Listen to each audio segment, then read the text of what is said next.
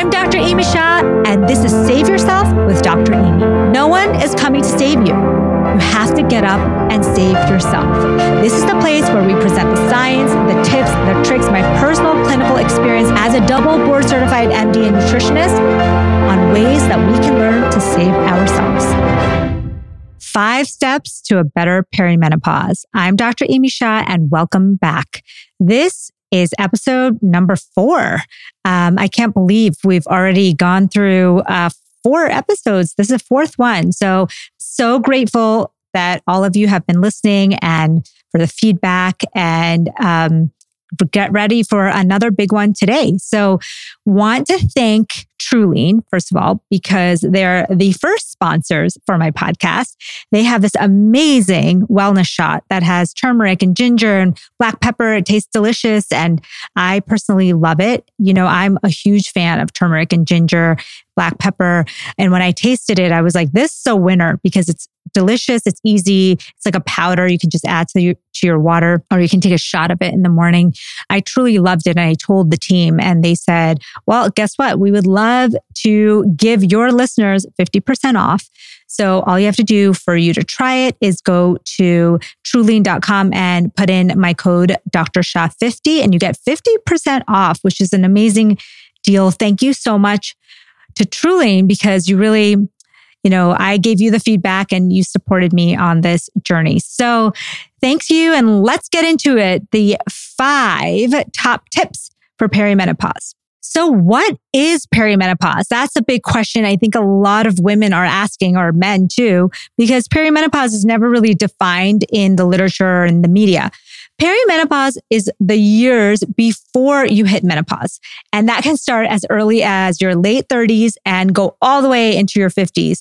And it's a huge, I mean, think about it. It can be a 20 year time frame. So people experience symptoms between 10 to 20 years in perimenopause and can tell you that I'm personally in that perimenopausal zone and it's not fun. There's a lot of things that happen that nobody really explains to you. There's a lot of nutritional things that we could be doing.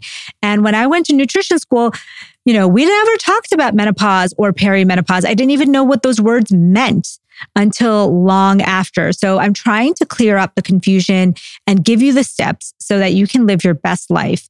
So if you're in your 30s, 40s, 50s, you may want to listen to this. Now, the other thing is we can't really diagnose perimenopause. So a lot of people will say, well, how do you even know? You don't know. You just basically know based on your symptoms of fatigue, irregular periods. You may have mood changes. You may be noticing some weight gain. You may not be noticing a lot of changes at all, but these things are still going to be really helpful for when they may appear. For example, you know, 75% of people eventually have some kind of vasomotor symptoms, whether it be hot flashes or night sweats.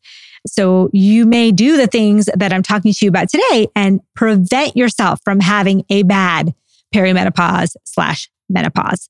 So this is really, really exciting. I think these, this is, this is a topic that doesn't get talked about enough. In fact, when you look at the menopause textbooks, there's really not a section on nutrition.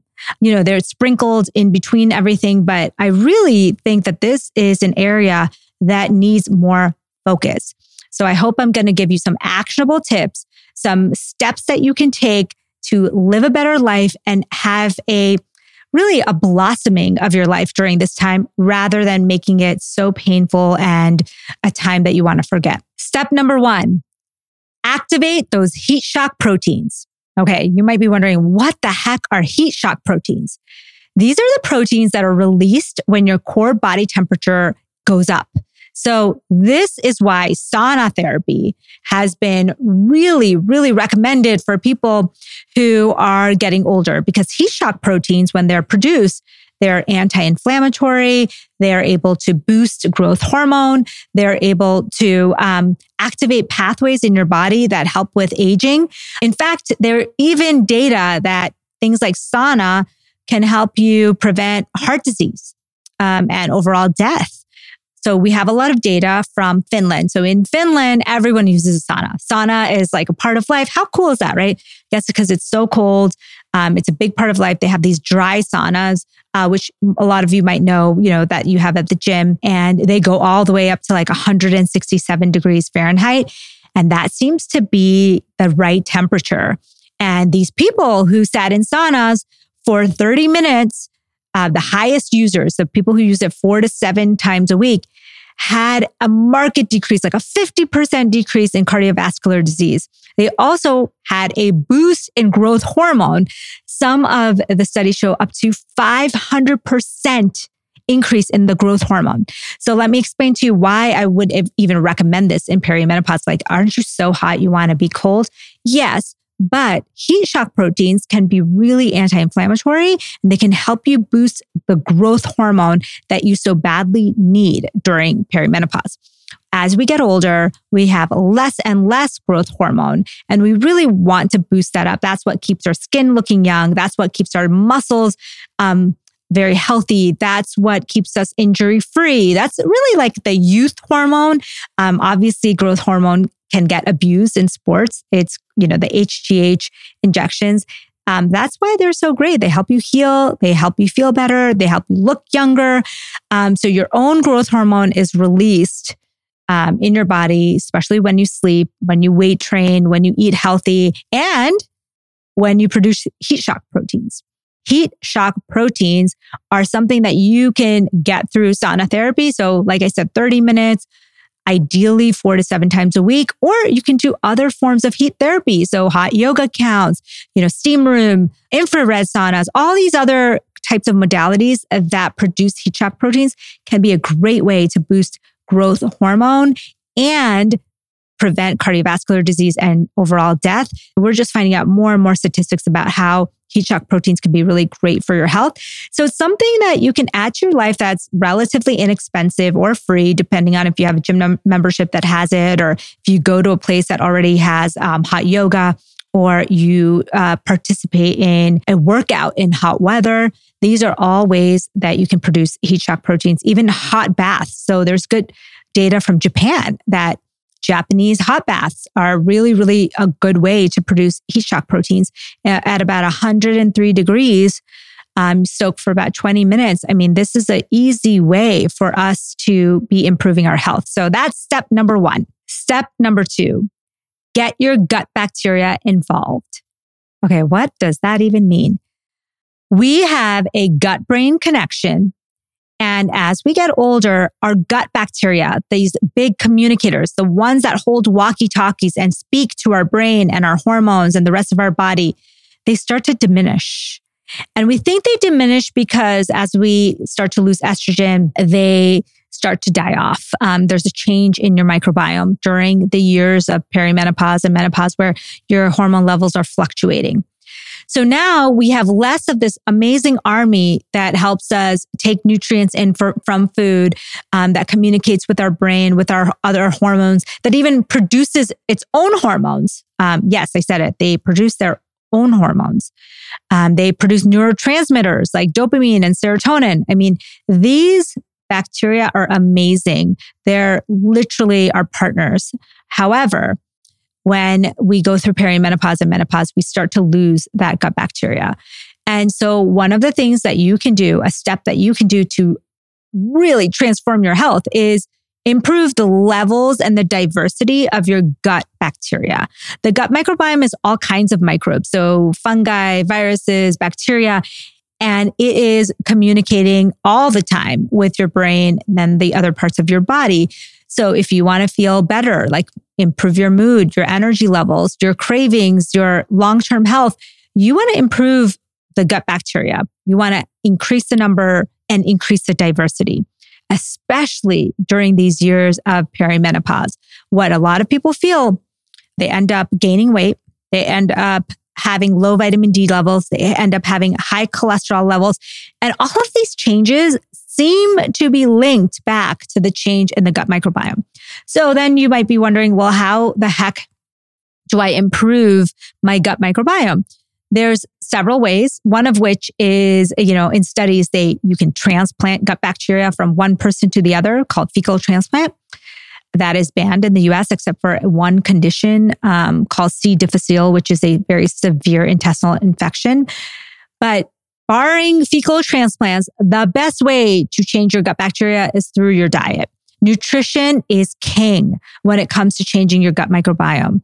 You want to feed the bacteria that you have. So you want to feed them fiber, particularly in fruits and vegetables and nuts and seeds and really whole food. So basically everything but your fried, processed um, junk food. And, um, and then you want to feed them probiotics. So other bacteria can join them. So what does probiotics mean? Oh, does it mean take a pill? No, not necessarily. In fact, we think that when probiotics come with food in the matrix of food, they're more likely to reach the gut where they need to go. And if you're taking them just by a pill, your body knows, like, oh my gosh, she's swallowing a whole bunch of bacteria. Let's go kill it. So it gets largely gets killed before going into the gut. And so really the best way to get bacteria into your gut is by eating it through food. So fermented foods like sauerkraut, kimchi, um, probiotic cottage cheese, yogurt, kombucha are all great ways to get more bacteria in your gut. So fiber, fermented slash probiotic food. By the way, some fermented food is not probiotic. So for example, pickles, um, once they pickle them, they put them straight in the fridge. They're no longer probiotic. Old time pickles, what they didn't need their refrigeration, um, that I'm sorry, that they let them ferment without refrigeration. They had probiotics, but now the new ones really do not. So you really want to get about four, like two to four servings of fermented food slash probiotic food every single day. You want to be getting 30 grams of fiber plus, so minimum is 25 up to 35 40 is great of fiber in your diet.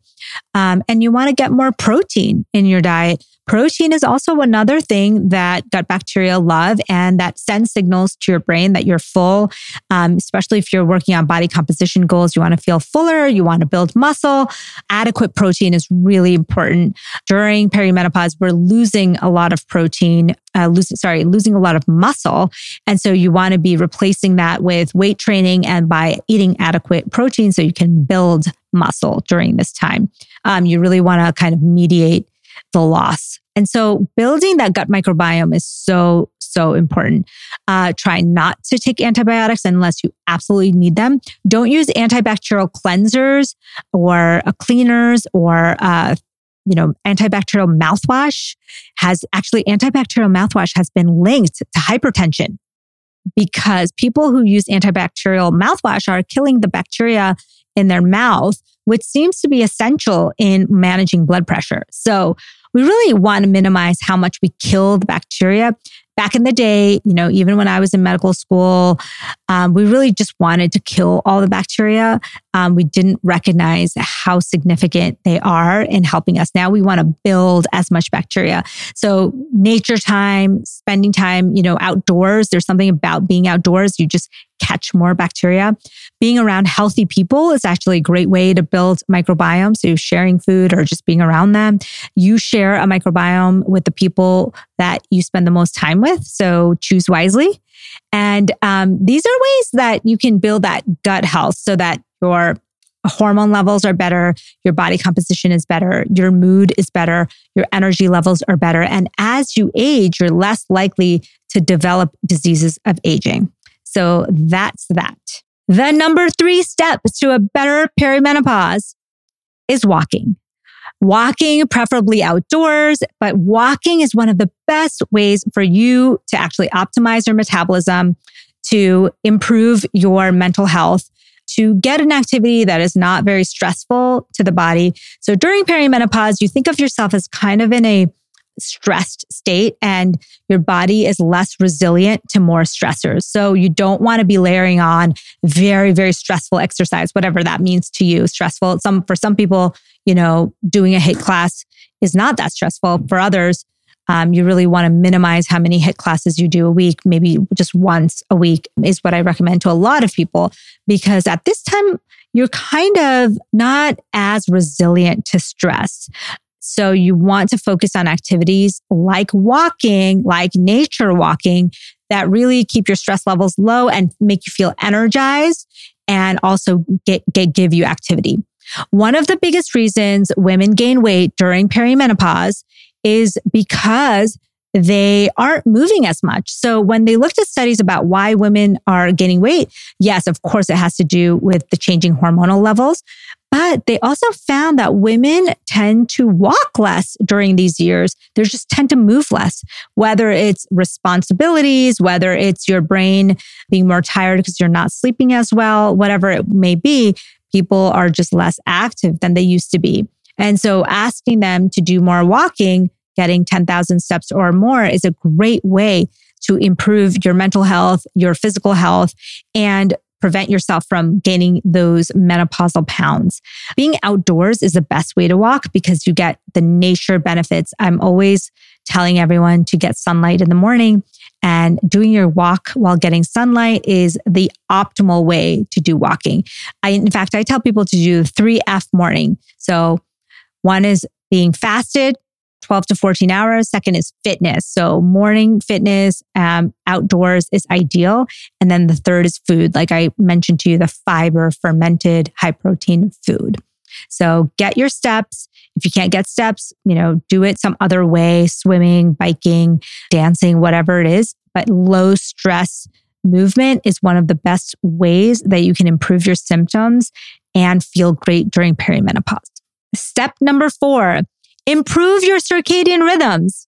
Remember, sun, sleep, circadian rhythms matter. Getting sunlight in the morning, the morning is the best time to get it, but really getting light any time of day is really helpful in resetting your circadian rhythms and sleep, adequate sleep and sleeping at the same time every night you will be shocked at how much your mood and energy levels improve when you improve your circadian rhythms. During perimenopause, a lot of people have a lot of sleep disturbances and they're not really sure how to boost their energy levels. So I think it's more important than ever to really time yourself with circadian rhythms. The science behind circadian biology is just fascinating. In fact, the Nobel Prize in Medicine a few years ago went to the scientists that uncovered um, how circadian rhythms really run about 80% of our genes. So almost everything runs on a circadian rhythm. So everything in your brain, everything, your hormones, your GI tract, your muscles. So you really want to be minding your circadian rhythms. That means getting at least 20 to 30 minutes of natural light every day. It doesn't have to be sunny, it can just be cloudy, overcast, but getting that natural light and getting sleep every night, darkness in the night. Um, so that means, you know, really trying to improve your sleep hygiene. We can do a whole episode on sleep hygiene, honestly, but you really want it to be dark, minimize those blue lights, minimize the bright overhead white light activity um, in the evening, and getting adequate sleep seven to nine hours every single night. For a lot of women in perimenopause, asking them to do every night is pretty hard, but let's say two to three good nights of sleep every single week will be a way for you to reset your system, improve your circadian rhythms. Going to sleep at the same time every night and waking up at the same time in the morning is so great for your circadian rhythms because they get synced. And when everything's in sync, they just, it just works better. You feel energized. You feel happy. All your bodily functions work better.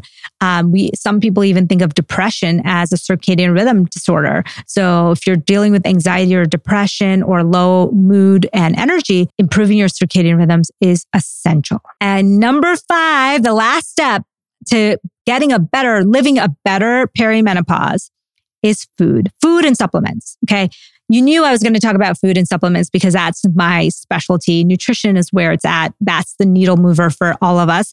This is how you can change your gut health. This is how you can change your brain health. This is how um, you can change how you look, how you feel, your disease risk. I mean, it's incredible how nutrition is so powerful. It's literally medicine for your body. So, when you are trying to optimize your nutrition in perimenopause, here's the tenets. You want to have at least 25 grams of fiber, if not like 35 grams of fiber a day.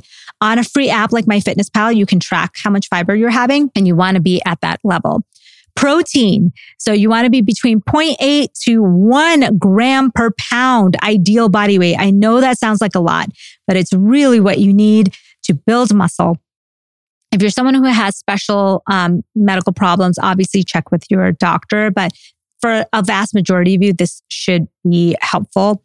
You want to eat omega 3 fatty acids. So for me, I don't eat fish, so I take algae oil. You want to take yeah, up to three grams a day of that. Okay.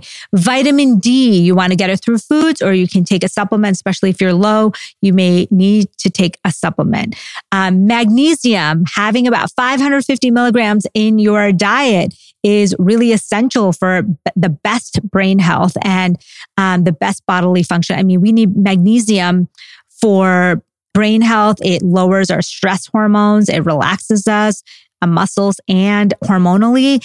Um, it is so essential in perimenopause. If you're taking a supplement, magnesium glycinate is a great supplement to take during perimenopause. And you want to get a total of 550 with your food and supplements together. There's so many other things in uh, perimenopause. The other thing, of course, is probiotic foods because we talked about the importance of gut health. Um, spices like cinnamon, pepper, turmeric, ginger, all these spices are prebiotics. So really, really great for your gut health. And they also have polyphenols, um, just like tea and coffee and chocolate do as well. And these are also really great things to add to your diet. And I think that pretty much covers the nutrition um, during perimenopause, at least some of the essentials of nutrition. So I hope you found this helpful. The five steps to a better perimenopause. Um, not only am I kind of an expert in nutrition, I'm a medical doctor, but I'm also in that stage with you. So I get it.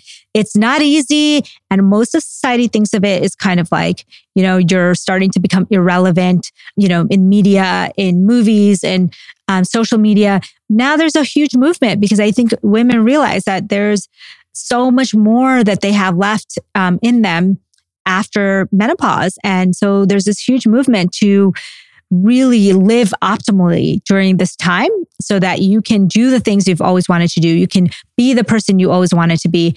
Um, and when I coach people, I always tell them that this can be the best years of your life. Like literally, a lot of people feel this way. So thank you so much for listening and stay tuned for another episode.